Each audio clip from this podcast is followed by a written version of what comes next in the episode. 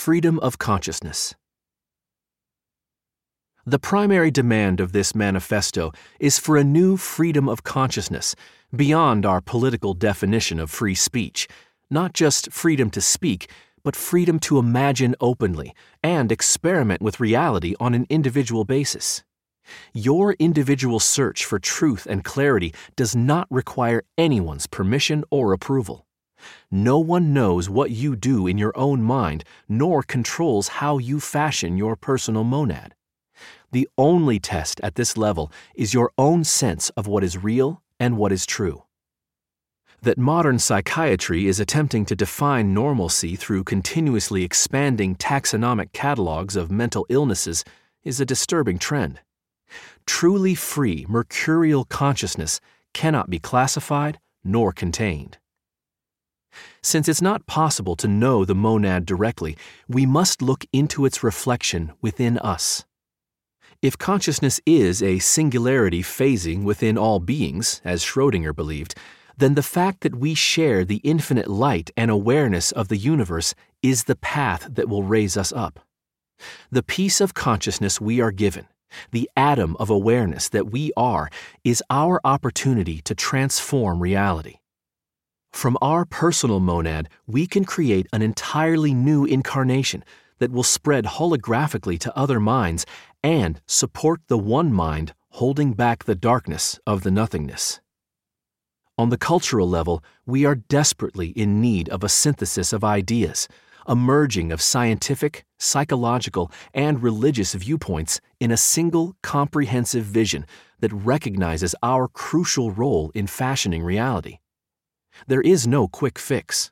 It is more than just spiritualizing science or intellectualizing religion.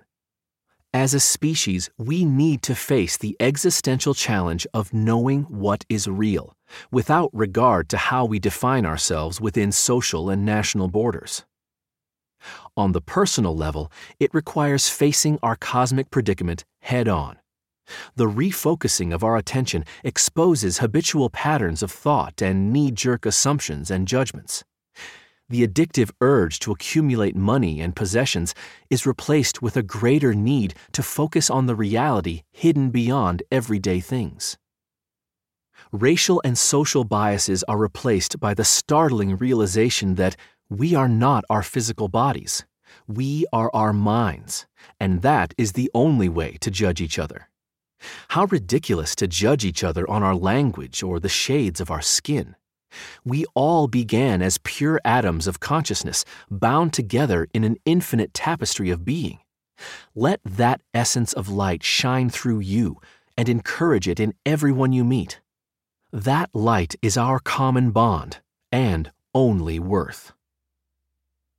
As we approach a true understanding of the nature of consciousness and our place in the universe, the first thing we realize is that the picture we create of reality is not just a static snapshot made up of words and expectations of what is there.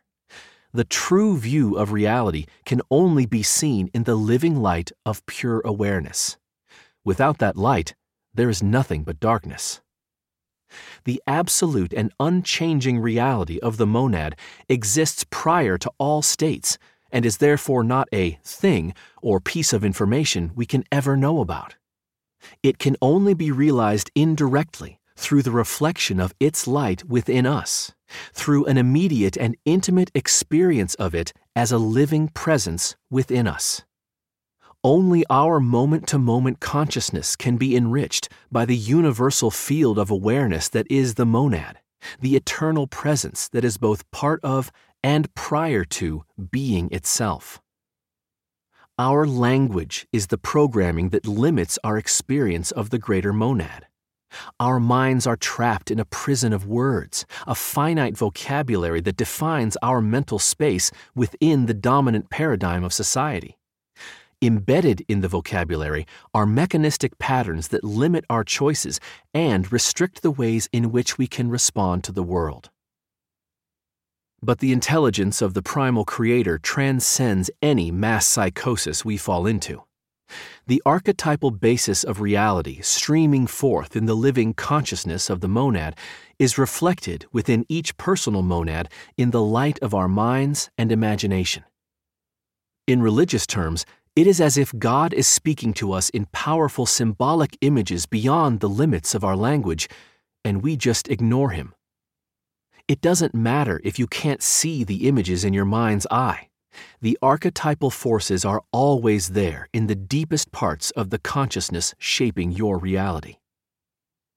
This volcanic substratum of molten tertium quid, the third thing uniting mind and matter, is where our fate lies, where our purest motivation and most genuine behavior come from. Unless we connect with it and cultivate the pregnant silence beyond language, we will continue to exist as lost souls, attacking each other in a distorted literal view of reality all over the planet, like crazed animals. The deep spiritual realizations that we all share represent genuine information about reality that is being ignored by our leaders and institutions. We live in times of great crisis, a turning point in the evolution of our planet, civilization, and species. Human consciousness is at the root of this global challenge, and our current beliefs, values, decisions, and actions are what will shape our destiny. Our primary focus now must be to acknowledge the universal primacy of consciousness and free the human mind from outdated mindsets, self centered attitudes, manipulative lies, and the materialistic values that are driving us insane.